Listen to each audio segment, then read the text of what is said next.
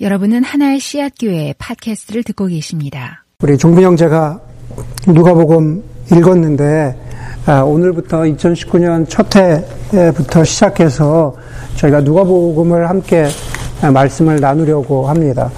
어, 저희 교회에서 2013년 찾아보면은 2013년 한 12월부터 해서 2016년까지 요한복을 요한복음을 전체를 그 나눈 적이 있습니다. 그때 보니까는 요한복음을 제가 74번, 74번 설교했더라고요. 그래서 그렇게 되는데 분량으로 보면 이 전체 뭐 절수, 장수 이런 분량으로 보면 아, 누가복음이 신약 성경에서 가장 많습니다. 분량이 가장 많은 부분이거든요. 그래서 얼마나 어, 걸릴지 모르겠지만 일단 어, 저희가 3월 말까지 어, 누가복음을 어, 나누고 그리고 다른 주제들을 또 몇 가지 하고 그리고 다시 또 누가복음으로 돌아오는 어, 그러한 그 순서를 어, 가지려고 합니다. 그래서 아마 모르긴 몰라도 최소한 한 2년 반 동안은 누가복음을 앞으로 2년 반 동안은 어, 여기저기서 계속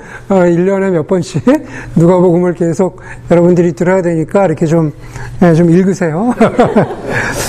아, 여러분 누가복음은 바울의 동역자인 의사였던 누가가 쓴 것으로 인정이 됩니다. 그리고 어, 이 의사 누가는 누가복음만 쓴 것이 아니라 어, 사도행전도 썼습니다. 먼저는 누가복음을 썼고 그리고 그 다음에 사도, 사도행전을 썼습니다. 아까 말씀드린 대로 누가복음은 신약 성경에서 가장 양이 많고 그 다음에 양이 많은 것이 바로 어, 사도행전입니다. 그러니까 누가가 굉장히 많이 쓴 거죠. 누가가 이 두 책을 기록하면서 사실은 그냥 그냥 어, 그냥 쓴 것이 아니라 아주 굉장히 꼼꼼한 조사와 그리고 요즘식으로 말하자면은 인터뷰도 하고 그래서 그러한 것들을 바탕으로 누가복음을 어, 기록했습니다. 오늘 우리가 읽은 구절이 좀 많지만 3절에 보니까는 이렇게 말하죠. 나도 모든 것을 시초부터 정확하게 조사하여 보았으므로 그렇게 말하죠.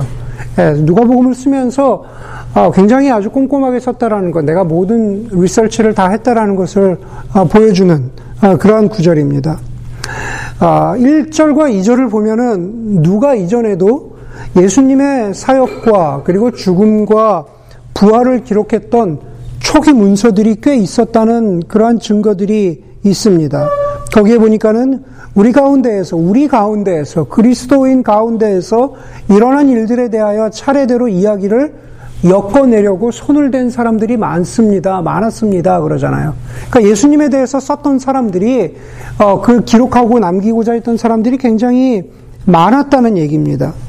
이제 누가는 누가복음에 그리고 사도행전의 수신자인 거기 보니까 데오빌로라 그러죠.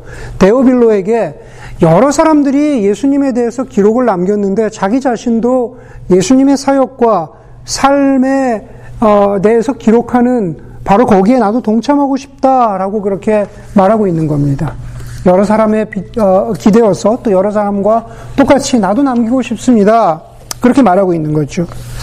데오빌로는 누구일까? 누가복음과 사도행전을 받아들이는 데오빌로는 누구일까? 아마 정확히 데오빌로가 누군지는 모르지만 아마 꽤 당시에 꽤 사회적으로 높은 위치에 있었던 사람 정도로 여겨집니다.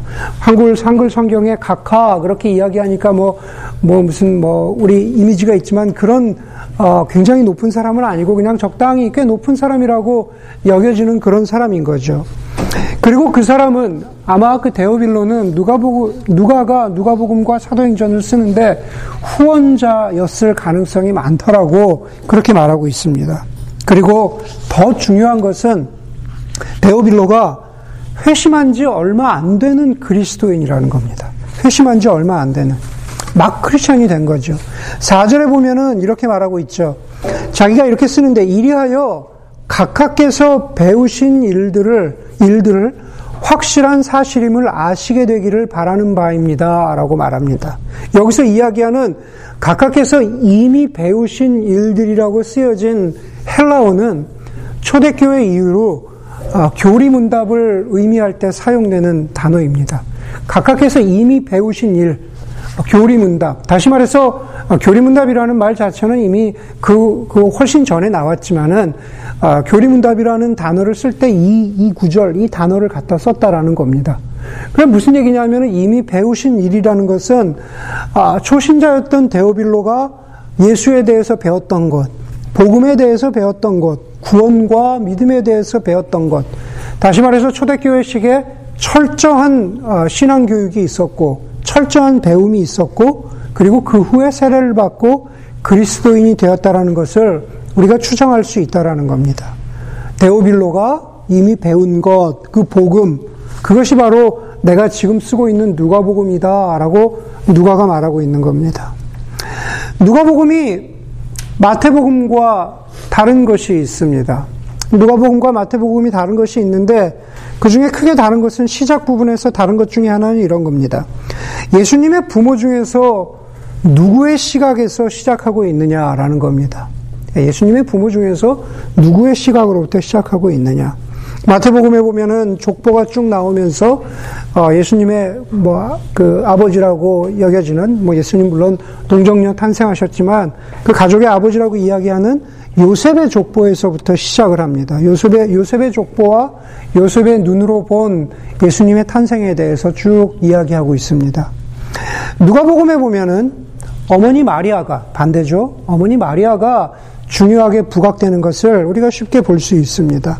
아마 누가는 이 복음, 누가 복음을 쓰면서 제가 아까 누가가 여러 사람을 인터뷰했을 것이라고, 여러 사람을 만나서 예수님에 대한 이야기를 들었을 것이라고 말씀드렸죠. 누가복음에 보면은 누가가 어머니 마리아를 만나서 예수님에 대해서 들었을 것이라고 짐작되는 그러한 구절들이 있습니다. 아, 어머니. 다시 말해서 누가 복음은 어머니 마리아의 시각에 대해서 어, 어, 쓰여지고 있는 거죠. 오늘 본문의 대부분을 차지하는 5절에서 25절에 보면은 어, 누가 보면 이렇게 시작합니다. 세례 요한의 부모인 사가랴와 엘리사벳 그리고 그 아들인 세례 요한의 탄생으로 시작을 하고 있습니다. 세례 요한의 부모인 사가랴와 엘리사벳에 대해서 좀 알 필요가 있습니다. 일단 두 사람은 성경에 보니까는 의로운 사람이라고 그랬습니다. 우리는 신학 성경을 읽다가 보면은 제사장이나 서기관이나 율법사들이 모두 타락하고 변질되고 그리고 위선적인 사람이라고 생각하는 경향이 있습니다. 많은 사람들이 그러기는 했지만은 그러나 다 그렇다고는 할 수 없습니다. 사가랴와 엘리사벳 같은 사람이 예외이고 그리고 요한복음에 보면은 한밤중에 예수님을 찾아왔던 니고데모와 같은 사람이 예외에 속하는 사람입니다. 나중에 보면은 이 어, 요한복음에 보면은 아, 예수님의 제자들이 예수님을 배신하고 예수님 십자가에서 달려 돌아가시는데 마지막까지 예수님 곁에 있는 사람이 바로 니고데모입니다. 네. 오늘 사가라와 엘리사벳은 아, 굉장히 의로운 사람이었습니다. 6절에 보니까는 두 사람은 하나님 앞에서 의로운 사람이어서 주님의 모든 계명과 규율을 흠잡을 데 없이 잘 지키던 사람이라고 말하고 있습니다. 그런데 그들은 그 두 부부는 나이가 많았고 그래서 아이를 갖는 것을 거의 포기하고 있었던 그러한 부부였습니다. 그래서 아마 아, 엘리사벳이 마음고생이 많았던 것 같습니다. 25절에 보니까 엘리사벳이 고백하기를 주님께서 나를 돌아보셔서 사람들에게 당하는 내 부끄러움 이렇게 말하고 있습니다. 예, 사람들에게 당하는 내 부끄러움. 다시 말해서 엘리사벳이 어, 나이 먹기까지 여자로서 아이를 갖지 못하는 것에 대해서 사회적으로 저 여자는 무슨 죄가 있을까, 무슨 잘못이 있을까, 무슨 어떤 어떤 부족한 것이 있을까라고 사회적으로 사람들에게 멸시와 손가락질을 당하고 그래서 어려웠었던 심적으로 어려웠었던 엘리사벳의 처지를 우리가 짐작할 수 있습니다.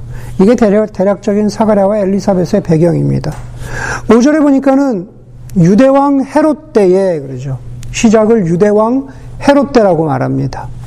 세례 요한과 예수님의 탄생은 일반 세속 역사로 보면은 바로 이 헤롯 왕, 헤롯 대왕이 다스리던 BC 4년에서 3년 사이로 어, 어, 추정을 합니다.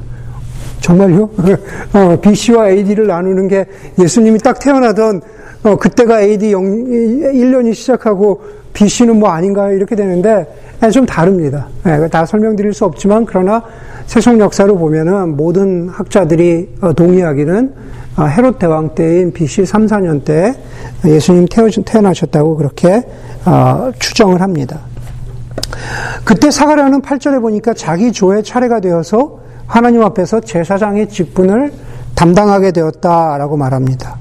그 당시에 유대교회 총 24반열의 제사장이 있었는데 당시에 어, 이스라엘에서 활동하던 총 제사장 수는 약 한 18,000명가량 됐다 그래요. 굉장히 많아요. 네, 굉장히 많습니다. 어, 사가랴가 자기의, 자기가 속한 그룹의 차례가 되어서 하나님 앞에서 제사장 직분을 감당하게 된 겁니다. 여전히 제사장이지만 성전에, 성소에 들어가서 제사장 직분을 감당하게 된 겁니다. 구절에 보니까는 어느 날 제사직의 관례에 따라 제비를 뽑았는데 그가 주님의 성소에 들어가서 분양하는 일을 맡게 되었다 그럽니다. 분양하는 거죠. 이렇게 어, 연기를 피우고 이런 이런 분양하는 일을 맡게 된 겁니다. 제사장이고 자기가 속한 그룹이 자기 차례가 되었다고 해서 무조건 다 성소에 들어갈 수 있는 게 아니었습니다. 제사장이라고 해서 무조건 다 성소에 들어갈 수 있는 게 아니었고, 거기 보니까는 제비를 뽑아서 선택되어야만 성소에 들어갈 수 있었습니다. 18,000명이 어, 그룹으로 나눠져 있어요. 24 그룹으로 나눠져 있고, 돌아가면서 어, 오는 겁니다. 돌아가면서 속죄일이 1년에 한 번씩 온다 그러면은 굉장히 오랜만에 돌아오겠죠. 어, 그런데 그 중에서도 또 성소에 들어가는 거룩한 일은 자기 그룹 내에서도 제비를 뽑아야만 들어가는 겁니다. 다시 말해서 그 성소에 들어가는 일의 희소 가치 때문에 성소에 들어가서 분양을 한다는 것은 일생에 한 번 올까 말까 한 굉장히 영광스러운 제사장에게도 굉장히 영광스러운 일이었습니다. 그렇기 때문에 사가라에게 성소에 들어가서 분양하는 제사장의 일을 감당하는 게 얼마나 영광스러울 뿐만 아니라 얼마나 중요한 일이었을까라고 우리가 생각할 수가 있습니다. 분양하러 성소에 들어간 사가라에게 천사가 나타납니다. 그리고 말하기를 내 아내 엘리사벳이 아기를 낳을 것인데 그 이름을 요한이라고 하라고 말합니다. 우리가 아는 세례 요한입니다. 세례 요한인데 14절에서 17절에 보면은 여러분들이 들은 대로 세례 요한의 사명, 세례 요한의 소명에 대해서 가브리엘 천사가 말하고 있습니다. 여러분, 요한의 출생은 사가랴와 엘리사벳에게 개인적으로 기쁨이 되기도 하지만 그러나 요한의 출생은 어, 예언의 성취입니다. 구약의 마지막 책인 말라기 4장 5절 6절에 보면은 어, 이 세례 요한에 대한 예언을 말라기 선지자가 이렇게 하고 있습니다. 주의 크고 두려운 날이 이르기 전에 내가 너희에게 엘리야 예언자를 보내겠다. 엘리야와 같은 예언자를 보내겠다라는 말입니다. 그가 아버지의 마음을 자녀에게로 돌이키게 하고 자녀의 마음을 아버지에게 아버지 아버지에게로 돌이킬 것이다. 돌이키지 아니하면 내가 가서 이 땅에 저주를 내리겠다라고 말합니다. 세례 요한이 와서 회개의 메시지를 전하잖아요. 그렇죠? 회개해라. 이스라엘 백성들, 하나님의 백성들 너희 회개해라. 자녀의 마음을 아버지, 아버지에게로 돌이키게 할 어, 어, 엘리야 선지자와 같은 그러한 세례 요한의 탄생에 대해서 말하고 있습니다. 여러분 안타깝게도 가, 어, 사가랴가 엘, 가브리엘 선지자의 말을 믿지 못하죠. 18절에 보니까는 사가랴의 의심이 그대로 드러납니다. 어떻게 그것을 알겠습니까? 다시 말해서 우리가 어떻게 아이를 낳겠습니까? 나는 늙은 사람이요 내 아내도 나이가 많으니 말입니다. 우리 다 늙었습니다. 아이를 낳을 수 없습니다. 아주 오래전에 그와 비슷한 사람이 있었습니다. 아브라함과 사라죠. 창세기를 통해서 아브라함과 사라에게 이삭을 주시겠다고 하는 하나님의 약속 앞에서 우리가 이렇게 나이가 많은데 어떻게 아이를 낳겠습니까? 라고 하면서 그냥 시루숨을, 헛웃음을 짓던 아, 아브라함의 모습을 우리가 창세기에서 볼 수가 있습니다. 여러분, 아브라함과 사라처럼, 그리고 사가랴와 엘리사벳처럼, 아니 좀 더 정확히는 사가랴처럼 성경에서 의롭고 신실한 사람이라도 하나님을 의심할 수 있습니다. 하나님에 대해서 질, 질문합니다. 반대로 우리가 살아가면서 주님의 약속을 믿지 못하고 돌아선 것 같은 신앙이 흔들려 보이는 그 사람도 언젠가는 주님을 다시 붙잡습니다. 그것이 성경 속의 사람들이 우리에게 보여주는 삶의 모습이고 신앙의 모습입니다. 하나님의 약속을 의심한 사가랴가 어떻게 됩니까? 오늘 성경에 보니까 말을 못하게 되죠. 말을 못하게 됩니다. 20절에 가브리엘 천사가 사가랴에게 내가 내 말을 믿지 아니하였으므로 이 일이 이루어질 때까지 다시 말해서 세례 요한이 태어날 때까지 너는 벙어리가 되어서 말을 못하게 될 것이다. 그리고 그 말은 곧바로 성취됩니다. 예, 사가랴, 성소에서 나온 사가랴는 그때부터 아, 한마디도 할 수 없게 되죠. 말을 못 합니다. 그저 자기가 본 것을 손짓으로 설명하려고 하지만 그러나 사람들이 알아듣지 못합니다. 설명이 충분하지 않습니다. 그리고 2주간의 제사장의 당번을 마치고 성소에서 분양하는 일을 마친 후에 그리고 나서 사가랴가 그 상태로 말을 못하는 상태로 집에 돌아갑니다. 여러분 이 모든 것은 예수님 전에 와서 회개의 메시지를 전하려는 어, 선지자와 같은 세례 요한의 탄생과 관련된 사건이고 그리고 이야기입니다. 세례 요한의 탄생에 관련된 이 사건이 2019년을 시작하는 저와 여러분들에게 어떤 영적인 의미가 있을까 묵상하고 생각해 보았습니다. 저와 여러분, 우리 하나의 시작 공동체에게 주시는 주님의 메시지가 무엇일까? 그것을 한마디로 이야기하자면 그것은 저와 여러분, 우리 모두를 주님께로 부르시는, 저와 모두를 주님께로 돌아오라는 그러한 메시지입니다.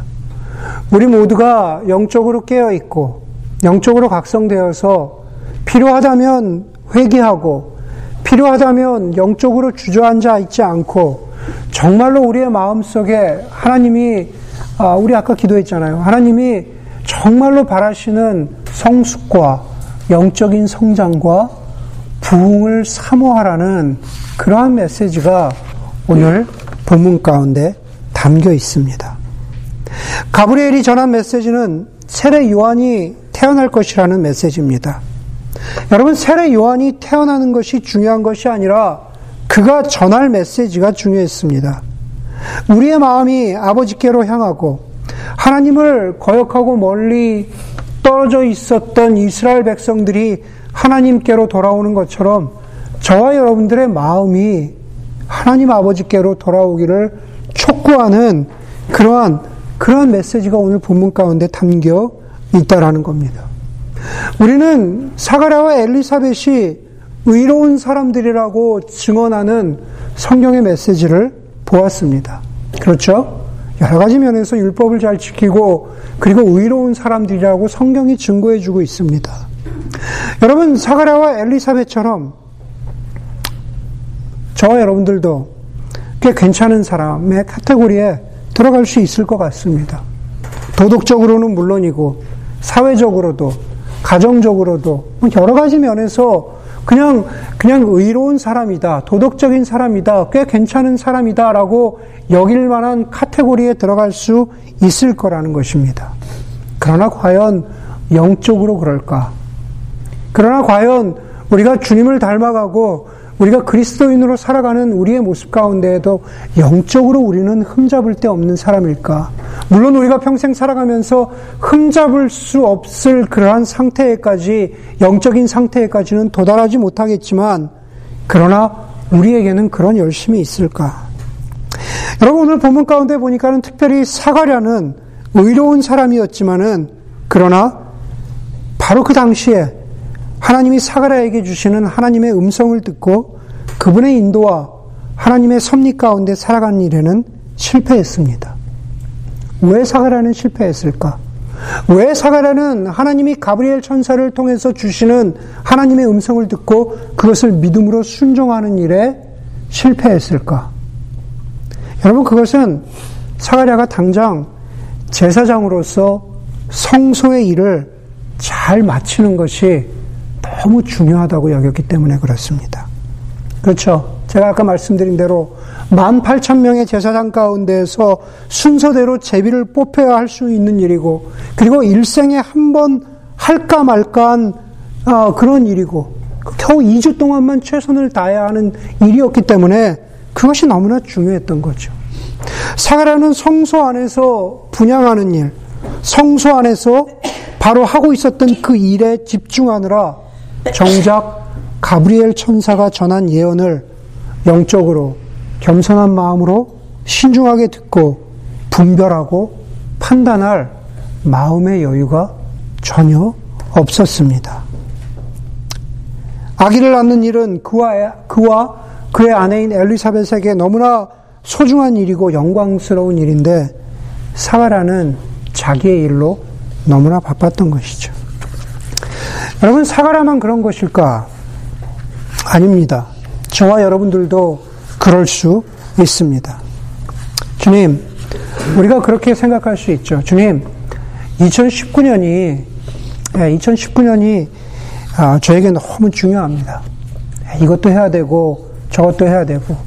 마치 사가랴가 성소에 들어가 있었던 2주처럼 아마 여러분들 가운데 많은 사람은 2019년이 중요하다고 여길 겁니다. 마치 그 2주와 같은 기간이라고 여길 것이라는 거죠. 주님, 제가 인생의 커리어도 중요하고, 올해 경제가 어렵다는데, 제가 재정적으로 안정되는 것도 중요하고, 주님, 뭐 돌아보면은 제가 중요하다고 여길 만한 일이 너무나 많습니다. 일생일 때 지금 집중하지 않으면, 일생일 때 지금 이 일을 하지 않으면 큰일 날 것 같은 그러한 일들이 저와 여러분들에게 너무 많이 있습니다. 그러나 여러분, 저와 여러분들에게 가장 중요한 일은, 가장 소중한 일은 무엇일까? 그것은 바로 우리 각자에게 말씀하시는 하나님의 말씀을 듣고 또 겸손하게 하나님 앞에 무릎을 꿇고 겸손하게 하나님의 뜻에 순종하여 살아가는 그렇죠? 그러한 영적으로 성장하고 영적으로 자라나는 일, 주님을 더욱더 알아가고 주님을 더욱더 예배하는 것이 무엇인지 하나님이 나에게 주신 우리 가정에게 주신 내 인생 가운데 주신 진정한 그리스도인으로서의 소명이 무엇인지를 곰곰이 따져보면서 그렇게 우리는 능력이 안 되지만 그렇게 주님을 아, 의지하면서 아, 살아가는 일, 영적으로 부응하는 일, 바로 그것이 가장 중요한 일이 아닐까. 사가라에게 세례 요한의 탄생의 메시지를 주신 그 주의 음성을 들어야 했던 것처럼 우리도 마찬가지라는 겁니다. 그 영적인 여정 가운데 사가라처럼 의심할 수 있습니다. 우리의 영적인 여정 가운데에도 신뢰와 의심이 반복되죠. 그러나 그럼에도 불구하고 우리의 삶 가운데에서는 우리는 의심보다는 하나님을 신뢰하는 것이 우리의 삶의 무게중심이 되도록 기도하면서 주님과 한 발자국 나아가야 합니다. 혹 우리는, 우리 가운데에는 사가라의 아내 엘리사벳과 같은 사람도 있을지 모르겠습니다. 엘리사벳은 사가랴와 마찬가지로, 마찬가지로 신실하고 의로운 사람이라고 했지만은 신실하고 의로운 사람도 바로 그 삶 가운데 고난이 있었습니다. 말씀드린 대로 아이가 없어서 당하던 부끄러움과 수치와 손가락질이었습니다. 여러분, 지금도 그렇지만, 아, 예전에도 아이를 갖고 못 갖고는 아, 인간의 영역이 아닌 것 같습니다. 엘리사벳에게 불임이라는 것은 인간의 무력함을 상징합니다. 내가 어쩔 수 없는 것. 예. 우리 가운데에도, 아니, 우리 모두도 살아가면서 엘리사벳처럼 무력함을 강하게 느낄 때가 있습니다. 내가 전혀 무엇인가 할 수 없는 것. 내 힘으로는 어떻게 해볼 수 없는 그러한 처지와 상황 가운데 있습니다. 짐 엘리엇의 아내인 엘리자베스 엘리엇은 고통당하는 사람들에게 이렇게 조언했습니다. 그리스도 안에 거하십시오. 그리고 그 다음 일을 하십시오. 그리스도 안에 있으면서 그냥 할 일을 하라는 말입니다. 그런데 저는 그 문장을 다시 읽으면서 이렇게 한번 적용해 보았습니다. 저는 그리스도 안에 있으면서 해야 하는 그 다음 일도 계속해서 그리스도 안에 거하는 일입니다. 예. 특별히 무력감 가운데 있을 때, 불가능 가운데 있을 때, 무엇, 무엇도 해볼 수 없는 그러한 처지 가운데 있을 때, 그 다음 일도 해볼 수 없는 그러한 엘리사벳과 같은 그러한 처지 가운데 있을 때, 우리가 할 수 있는 것은 그냥 그저 그리스도 안에 거하는 것입니다. 필리핀의 수도사이자 카톨릭 신학교의 교수였던 프란시스코 알바노란 분의 시로서 설교를 마치려고 합니다. 그는 Zacharias in Advent, Zacharias 사가랴죠. 어, 그런 in Advent 어, 그 대강절에 대한 시를 썼는데 어, 제가 여러분 어, 설교문을 보내드릴 테니까 그 짧은 영어로 된 굉장히 짧은 시입니다. 한번 읽어보시기 바랍니다. 참 의미가 있는데요. 아, 첫 구절은 이렇게 시작합니다. 이메, 사갈에 대해서 말하는 것입니다. Imagine this man, a priest, no less, not believing an angel. 그렇죠. 그리고 그 시의 마지막은 아, 이렇게 아, 끝을 맺고 있습니다. Facing sweet mystery of life flowing from impossibility 그럽니다. 사가랴는 마지막에 가서 facing sweet mystery of life flowing from impossibility. 사랑하는 교회 여러분, 사가랴와 엘리사벳처럼 아, 저와 여러분들도 바로 flowing from impossibility, 불가능으로부터 흘러나오는 아, 생명의 달콤한 신비를 마주 대하는 2019년이 되기를 바랍니다. 그것은 우리의 삶 가운데에서 무엇이 잘 되고, 우리의 삶 가운데서 어떤 좋은 결과가 있고, 우리의 삶이 이렇게 잘 풀려서 어떤 sweet mystery를 경험하는 것이 아니라, 바로 하나님 앞에 섰을 때, 하나님 안에서 정말 주님을 더 예배하고 알아가기를 소원하는 그러한 마음을 가질 때, 바로 정말 생명의 신비로운 하나님만이 주시는 불가능, 불가능처럼 보이는 그 안에서 주, 하나님이 주시는 그러한 놀라움을 아, 맛보게 된다라는 것입니다. 교회 역사 가운데 전통적으로 예배를 마칠 때 하는 축복의 기도가 되는 목사님들이 왜 축도한다 그러죠? 축도가 축도하는 그 본문이 되는 구절이 두 군데가 있습니다. 늘상 제가 하는 구절 아시죠 하나? 네, 고린도 후서 13장 13절입니다. 2019년을 시작하면서 올해는 2019년은 어, 축도의 어, 다른 본문으로 여러분들과 예배를 맞춰야겠다라는 그런 생각이 들었습니다. 그 다른 본문은 아, 민수기 6장 24절에서 26절의 말씀입니다.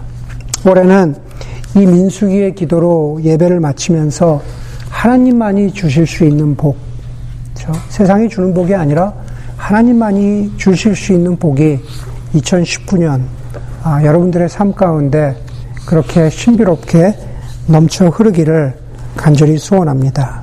함께 기도하도록 하겠습니다.